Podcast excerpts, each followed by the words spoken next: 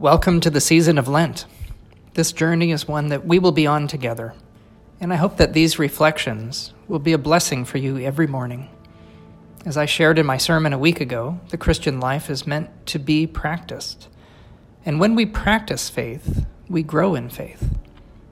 There are many ways to practice our faith, which include serving those in need, spending time in prayer alone or with others, giving, meditating, fasting, and even simply being in fellowship with those who share the journey with us.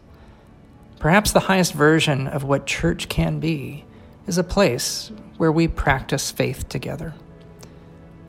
Lent is the time when we journey through the wilderness with Jesus for 40 days, progressing toward the cross of Holy Week and the resurrection that awaits at Easter. These 40 days are an opportunity to take on very intentional practices that will cause us to grow closer to Jesus as we walk with Him on the journey. I encourage you to start this journey today. Choose for yourself a Lenten discipline for these 40 days.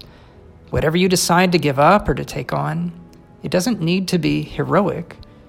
Choose something at which you can succeed. To read these messages every day would be a wonderful practice. So would making a commitment to attend worship each Sunday right up to Easter which, if many here chose to do it, would be such a blessing to the greater St. John's community as we increasingly gather for worship at this time. Let us practice together. Welcome to the journey. God's peace, Rob.